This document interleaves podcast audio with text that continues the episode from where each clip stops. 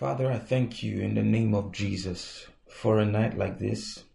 Thank you for this program. Thank you for all that we're about to hear and receive. Thank you because your word positions us and places us in the place we ought to be, in the position we ought to be, to walk in your will, in your purpose and your plan. I pray, Lord, that as this word comes, we will receive it with faith and meekness of heart and act on it, for the blessing is in the acting on the word. Thank you for the spirit of understanding in this meeting. Thank you because that spirit is at work in every single one of us, causing us to hear and understand your word as we are positioned for victory in you. And now our hearts are open to receive from you. In Jesus' name, amen. This is part three. And um, it's important that you understand that this series is not just for anybody, and that you are specially selected by God to be here and hear this. We are not too young to be ahead. We're not too young to be acquainted with what God is doing. And there's a reason for this series, a reason for all we're going to share now. You know, you must understand that ministry or meetings like this are not just so we could do something with our time. They're not just so we have something to say or something to do, but it has an intent. It's set to achieve something.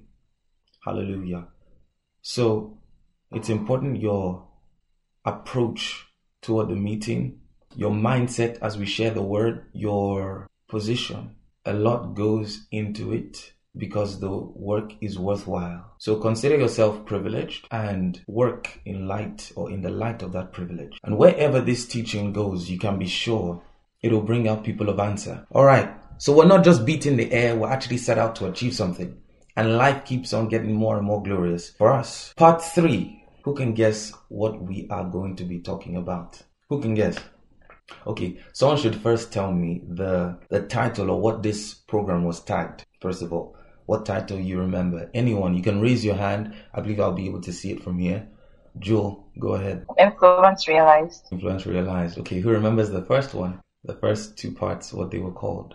Preparing for influence. All right, great stuff. Preparing for influence. Now, I was talking with the Lord and He told me some things about the month of February. Particularly, it's a month of influence. And, you know, I've taught on the importance of prophetic words and how it affects you personally. But I've got a number of other things to share with you, and I just want us to get straight into it. So, as we move on, it'll make sense. So, I said this series is a very special one. Very, very special. And it's both prophetic, it's something in line, and it's a move of God to a particular problem. In part one, we discussed the generation we are in and how that Jesus already told us what kind of generation we're in, where we are, what's happening, what's going to happen. Then in part two, we talked about our faith, what was formerly given to us, and how we cannot lose the fire or drop the standard because of the generation, but that we are even to change, make a difference, an impact in that generation. How many people remember that? So, while we talked on all those things, there were a number of things that I didn't mention, I didn't um, touch on, just because I wanted it as streamlined as possible. But um, two weeks later, the Lord speaks to me and tells me to do a number of things. And so we're going to get straight into those things now. So, part three, I'm talking to you about the God of this world. Part one, the generation. Part two, our faith in focus. Part three, the God of this world. So if you have your notes, your Bibles, we're about to get in. We're about to get in. Also, by part five, which I'm believing that we'll finish this by part five, which is the third day. Um, so plan your time very well. By part five, I'd like you to write down your questions. They will be answered anonymously if you would prefer that. But write down any question at all, whether it's regarding Christianity, the message, the faith life, what's going on with because like I said, we're a team and we're working together to establish something. And so write down any questions you have and we'll look at them by the end of part five. So I'm looking forward to seeing what's going on in your mind while we're going through all of this. It Could be about anything but relevant. Okay, the God of this world. How many are ready? All right, let's hop into it. Shova fafe netuza. Lara bakuze krindes ejela kuvahas. Haya, haya, haya. The God of this world. So remember that Jesus pointed out two things. He said a faithless and a perverse generation. Right? But I want you to understand that we are the solution to this problem that was pointed out. We're the solution. And so make sure you go back to those, to part one and part two when they are available. I'll tell you when the recordings are available. Um, you know, we're just putting a bunch of things together. But when those recordings are available, you will be able to go back, listen, and then follow exactly where we're coming from. Part three, the God of this world. Let's hop into it. Ephesians chapter four. All right, let me share my screen with you so that you don't complain. Ephesians chapter 4. I'm reading to you from verse 17. This I say therefore, this I say therefore, and testify in the Lord. And to take this down, okay. This I say therefore, and testify in the Lord, that ye henceforth walk not as other Gentiles walk. Paul is writing to the church in Ephesus. And he says, This I say therefore, and testify in the Lord, that you henceforth walk not as other Gentiles walk in the vanity or the vanity of their mind. Who are the Gentiles? We're talking about the unsaved. That's that's what that world that word is talking about. The world, the unsaved, the heathen, they that are without God. So he says, This I say therefore, and testify in the Lord, that you henceforth walk not as other Gentiles walk, in the vanity of their mind. I want you to um, highlight that portion, mark that portion, and see what he says about them.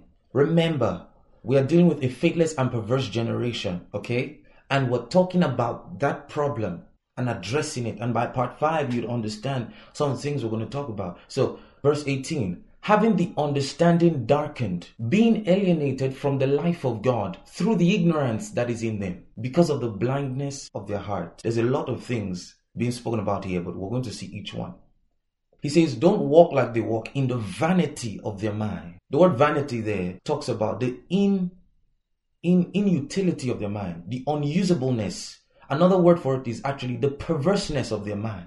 So you can tell that the Apostle Paul here is addressing the same set of people. You can imagine Jesus talks about them in his day. Paul talks about them in his day, years after Jesus is gone. And we're still addressing that same generation now. So he says, don't walk like they walk in the vanity of their mind, in the perverseness of their mind. He now begins to explain. He says, having the understanding darkened. That word understanding means their thinking faculty, their imagination, their thinking ability is darkened being alienated from the life of God through the ignorance. Look, he's highlighting on something. Do you understand? He's expatiating on something. So he says their understanding, their thinking ability is darkened. I'm, I'm, I'm asking, why does it seem like evangelism is so hard? Why, why is it we could go out and spend three, four hours and it's like no one is, no one is responding to the call of salvation? Is the problem with the message? Is the problem with the gospel? Is the gospel outdated? No.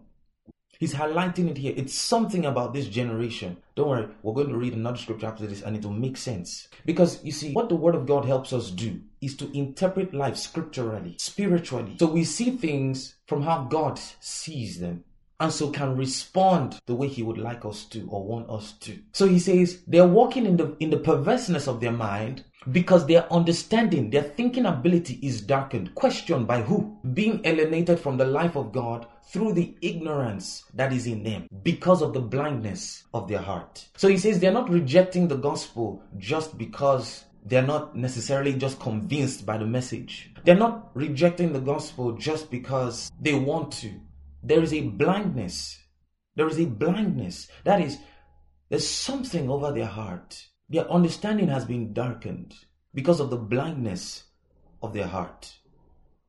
We're flowing, we're flowing. I need to get all of this. So the ignorance there talks about callousness. Actually, words of the stupidity, you know, that is in them. So it's a very strong word in Greek, but he says the blindness of their heart is the problem. Let's see something. Second Corinthians chapter 4 from verse 1. Therefore, seeing we have this ministry, I told you the series, the message is about addressing this problem. We want to fix something because there needs to be a harvest of souls in these last days. They are still the days of salvation, not the days of unbelievers. Nobody gets an award for noticing it's, it's the day of unbelievers. We know.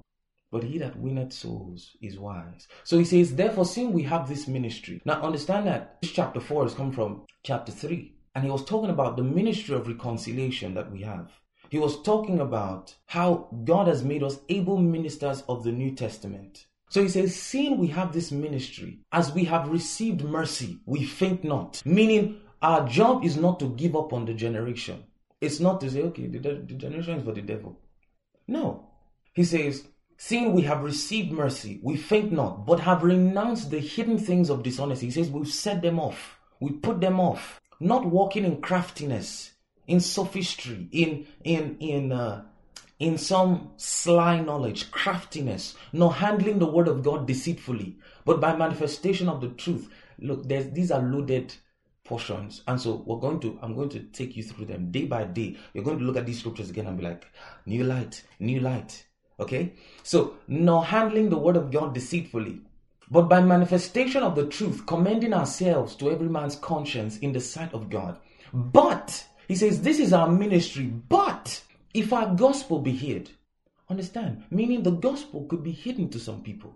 This good news, there could be something in the way. That's actually what he's showing you. So he said, We have this ministry, but if our gospel be hid, it is hid to them that are lost. What is it about these ones that are lost? He tells us, In whom the God of this world, in whom the God of this world has blinded the minds. Do you remember this from the previous scripture? The God of this world has blinded the minds of them which believe not, lest he's fighting about something. There's something he doesn't want. Understand this. We are preaching, that light is shining. So he knows that they will be converted. So he does something. He says, In whom the God of this world has blinded the minds, put a veil over the minds of them who don't believe, lest the light of the glorious gospel of Christ, who is the image of God, should shine unto them. For we preach not ourselves, but Christ Jesus the Lord, and ourselves, your servants, for Jesus' sake. Oh, I want to expatiate on all this. For God who commanded the light to shine out of darkness, okay. What I'm trying to show you is the problem. It is, like I said, part three, the God of this world. Is there a factor? Is there something that is weakening or trying to act as a force against the winning of souls, turning men from darkness to light? He says, the God of this world has blinded the minds. That, that, that, that construction there, blinded the minds. It actually means to blunten the, the mental discernment. So they have an inability to see the light of the gospel. You're preaching it in plain terms. You're not speaking in tongues to them. You're speaking in their language that they understand. But he says that their minds, their, their ability to discern, their ability to see the life in the gospel has been blunted. So he says he's blinded the minds, blunted the discernment, the mental discernment of them who don't believe, lest that light shine onto them. This is what he's doing. And Jesus talked about it and you must understand and begin to interpret your world based on this. Why are we praying against lockdowns? Why do you think we're praying for the opening of churches? Because this is his agenda. He knows what he's avoiding, and I'm going to be sharing what exactly he's avoiding. The main thing is targeting. You must understand that you're not in a meeting just for Bible, you know, no, no, I'm just studying the Bible. No, it's a real solution. We're coming together to solve a problem. You need to begin to see where we're going with this because it will guide your attitude toward it. So he says, if our gospel is hid, it is hid to them that are lost, in whom the God of this world has blunted the discernment, the ability for them to perceive the goodness of God. Because the gospel is the goodness of God, it's the good news of Jesus Christ, which leads them to repentance. So he bluntens their mind, lest they receive the light of the gospel, who is the image of God. The, the light of the glorious gospel of Christ, Christ, who is the image of God, should shine unto them. I want you to look at that.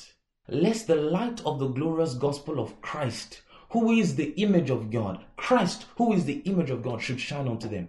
He doesn't want them to see Jesus.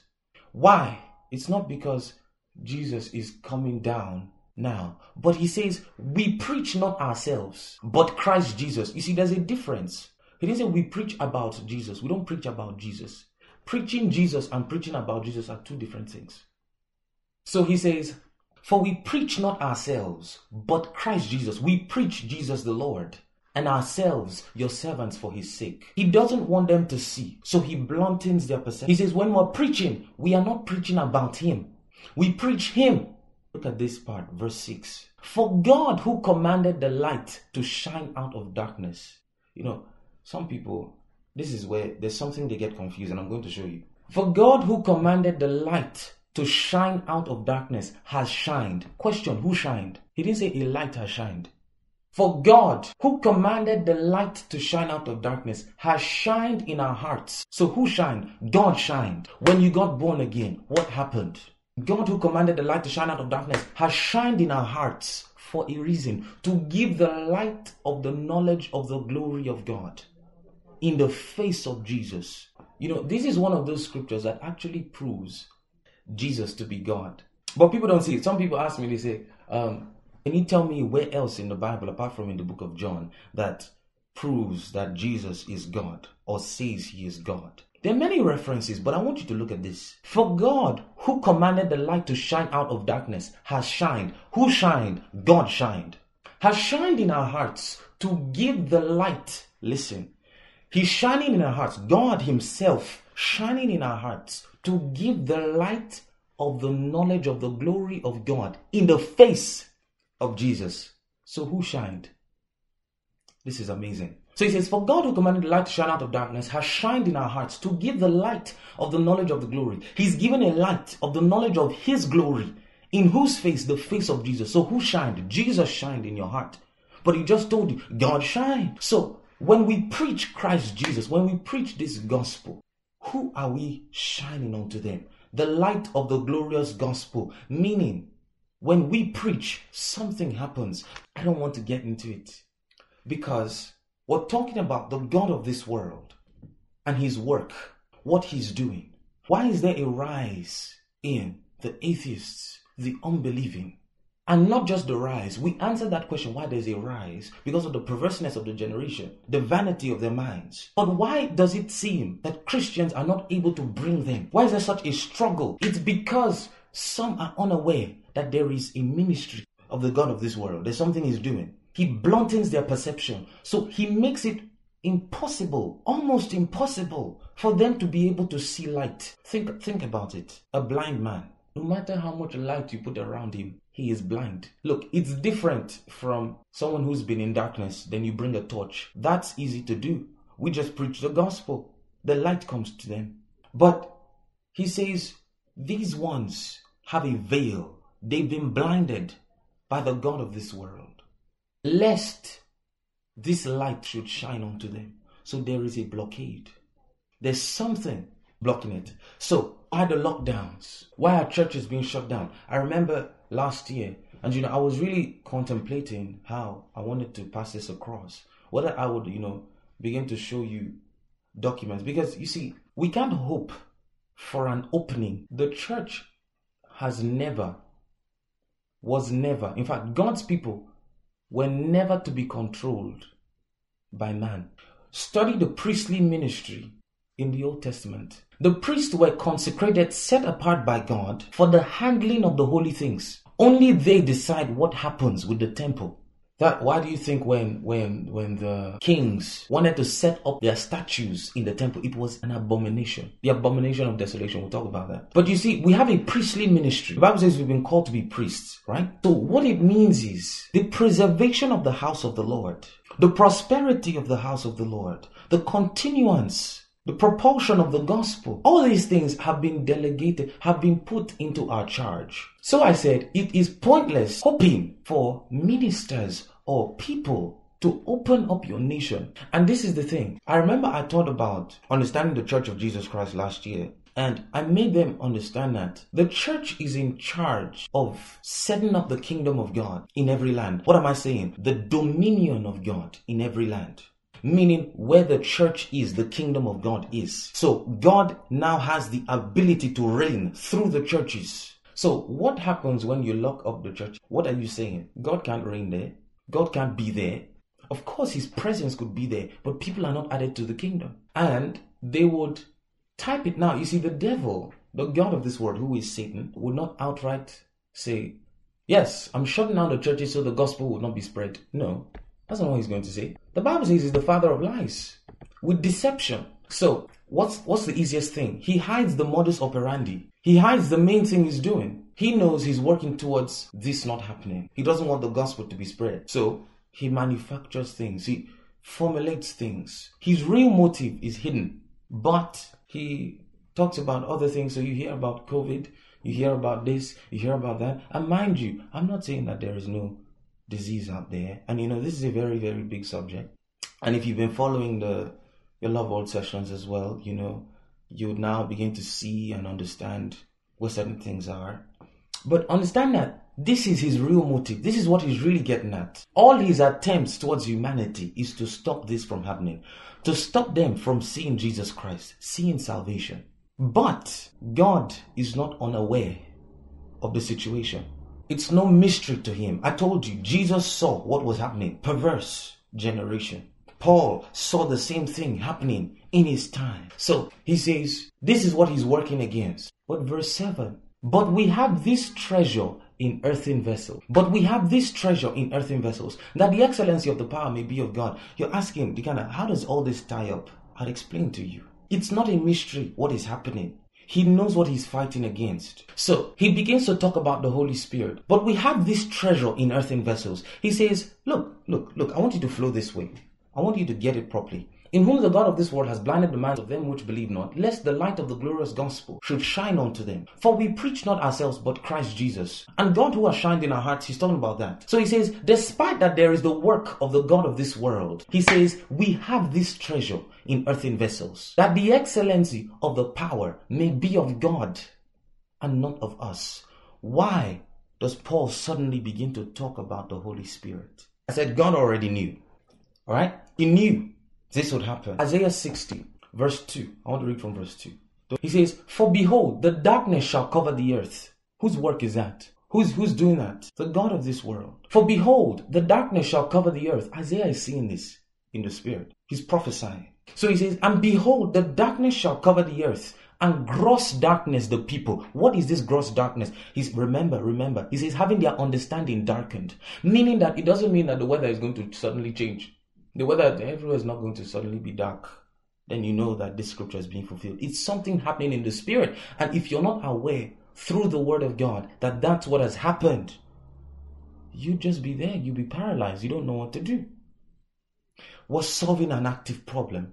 Behold the darkness shall cover the earth and gross darkness the people. But the lord. Did you see that but again? We saw it there. He says but the lord shall arise upon thee and his glory shall be seen upon thee. What is he talking about? He says, The Lord shall arise upon thee. Who is the Lord? We read a scripture in 2 Corinthians chapter 3 and verse 17. He says, The Lord is that spirit. I'm going to remember that. We read that during the prayer session.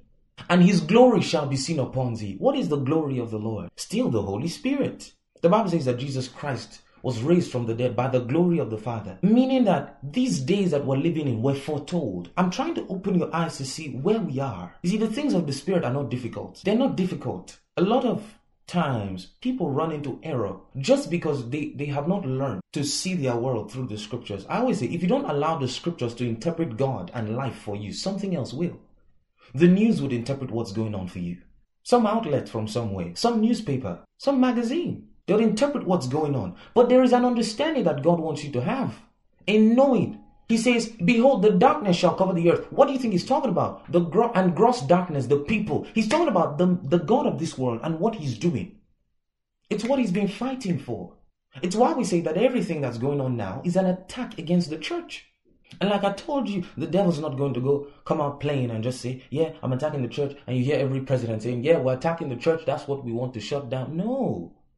He's the father of lies. He'll tell you it's this, it's that. But we know through the scriptures where all this is going. So he says, Behold, the darkness shall cover the earth, and gross darkness the people. But the Lord shall arise upon thee. Who do you think is prompting me to have this series? Why do you think we're having all of this? He says, But the Lord shall arise upon thee, the Holy Ghost shall arise upon thee, and his glory shall be seen upon thee, and the Gentiles shall come to thy light. So he says, Despite the work of the God of this world, his machination, his invention, all he's doing, he says, we have this treasure in earthen vessels. He means there's something, there's a secret power that we have. God is not ignorant, nor should his people. He's aware. First Samuel says he's the God of all knowledge, meaning what is hidden from him. Knowledge calls him God. But we have the solution. We are the solution. Why is he talking about the Holy Spirit? Why does he begin to talk about the Holy Spirit? And this is where we're creeping into the next part. So first I wanted you to see the God of this world, what he's doing, but how that God already said where we would be and the solution. It's no mystery. If we do it the way the scriptures want us to do it, we will get the scripture's result. We'll get God's result. So he begins to talk about the Holy Spirit. Let's go back to this. We have this treasure in earthen vessels that the excellency of the power may be of God and not of us. So we are troubled on every side, yet not distressed. We are perplexed, but not in despair. Persecuted, but not forsaken. Cast down, but not destroyed. Always bearing about in the body the dying of the Lord Jesus, that the life also of Jesus might be made manifest in our body. Hallelujah. So we are troubled on every side. Churches are not are not open. A lot of churches are not opened. Everybody's doing this online idea. Yet we are not distressed. We are perplexed but not in despair, persecuted but not forsaken. Why? Allos Paracletos, the one to go alongside with, the Holy Spirit, the Comforter.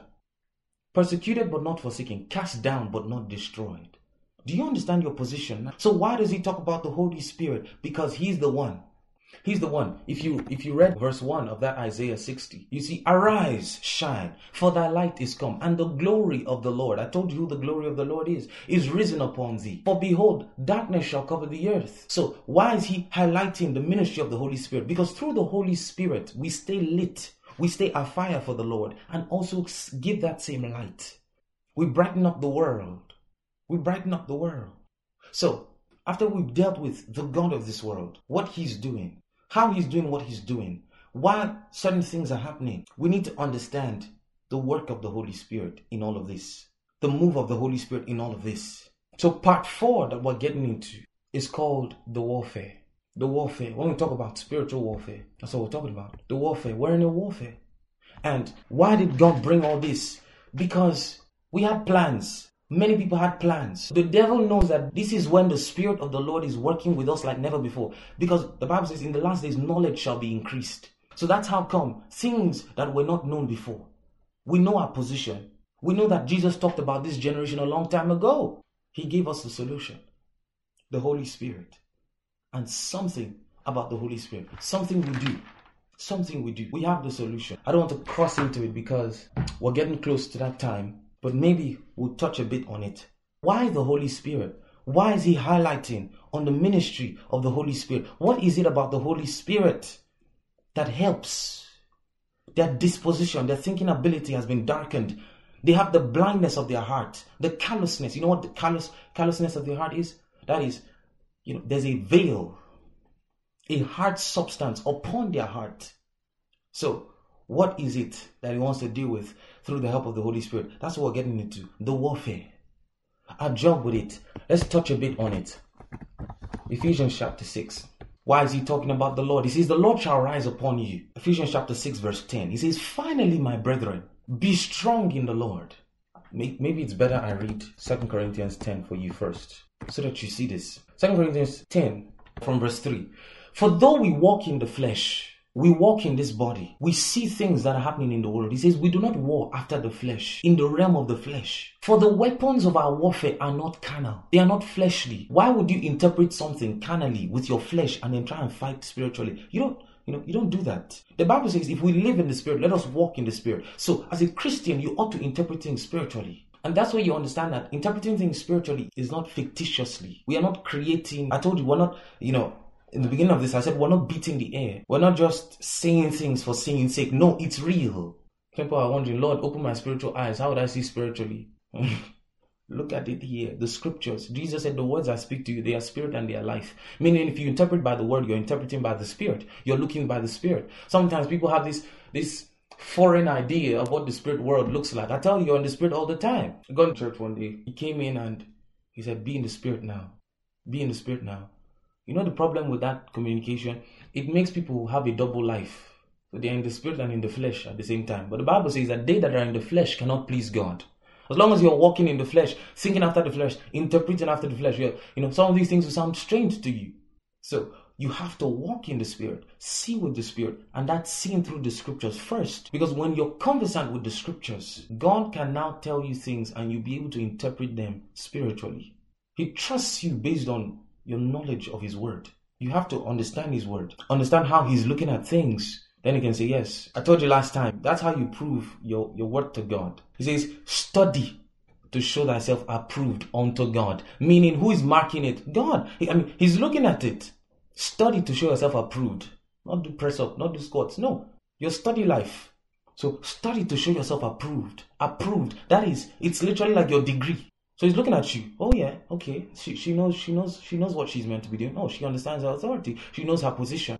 From there, he knows that when he gives you tasks, he knows you can interpret it from that standpoint. So you you study scriptural precepts. Yeah, you study. So he says the weapons of our warfare are not carnal, and I want to read this in several other translations for you so that you grab it. The weapons of our warfare are not carnal, but mighty through God to the pulling down of strongholds, casting down imaginations. Oh dear Lord Jesus, said we're bringing in this last harvest. I'm telling you, we're bringing it in. We're bringing it in. If you never knew, now you know. Just say, Thank you, God, for choosing me, for, for deeming me worthy. The weapons of our warfare are not carnal, but mighty through God. The weapons of our warfare are not physical weapons of flesh and blood, but they are mighty through God. Let me read uh, the CJB for you. He says, Because the weapons we use to wage war are not worldly. On the contrary, they have God's power for demolishing strongholds. We demolish arguments. You're going out on evangelism and people have 10,000 things to tell you.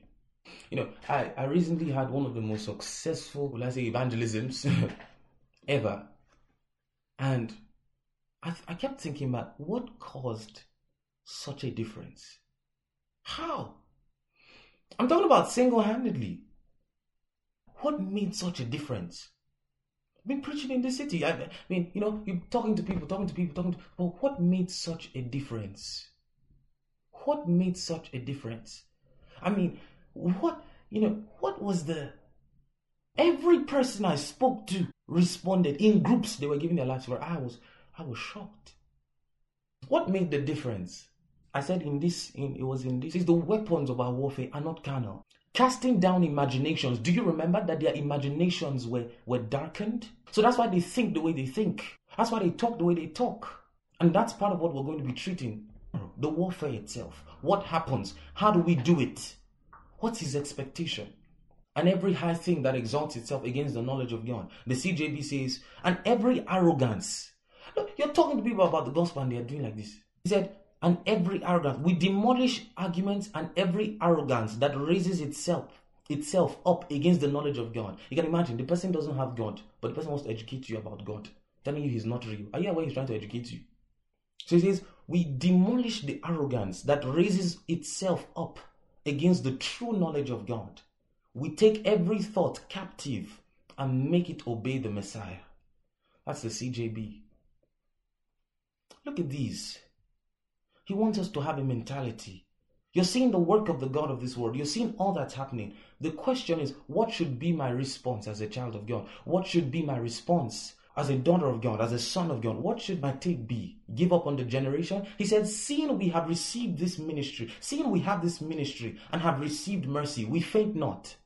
Meaning we don't we don't give up. We don't sell out. We faint not. Then Jesus said, Men ought always to pray and not to faint. So there's a ministry, there's something we do, there's a warfare. And I'm going to be majoring on that tomorrow. Looking at tomorrow, the warfare itself. And what is the glory of all of this? What's the glory of all of this? We're going to take this message, use it. Look, the more the word of God comes to you, the more glorious. Meaning, if you are winning two, three souls, the next time it should be seven, from seven, 14, 14, 30. I mean, that's how we want to be doing it. Wherever this message goes, it's going to produce results. and we are the ones to prove it first. So, without further ado, I want us to get into a brief moment or session of prayer. And as you pray, I want you to just thank the Lord for the opportunity to be enlightened, to know your stance and your position. And as you speak in other tongues, you say, Lord, we're going to make a difference in this city. We're going to make a difference in this nation. That many more are going to come to Him through you. Through you. When the knowledge of God comes, it doesn't come for you to brag or boast about it. No. The Bible says, They that know their God shall be strong and do exploits. Doing exploits is part of the proof of the knowledge of God. If you're not doing exploits, it's a waste of his educational investment. So, we're going to get into a session of prayer now. I'm looking forward to tomorrow. Who's looking forward to tomorrow? Now we're going to share and the last part of it as well. Because it's going to be an exciting time as we're going to be putting the word to work. Putting the word to work. Hallelujah. Sakarabakondorobohotis.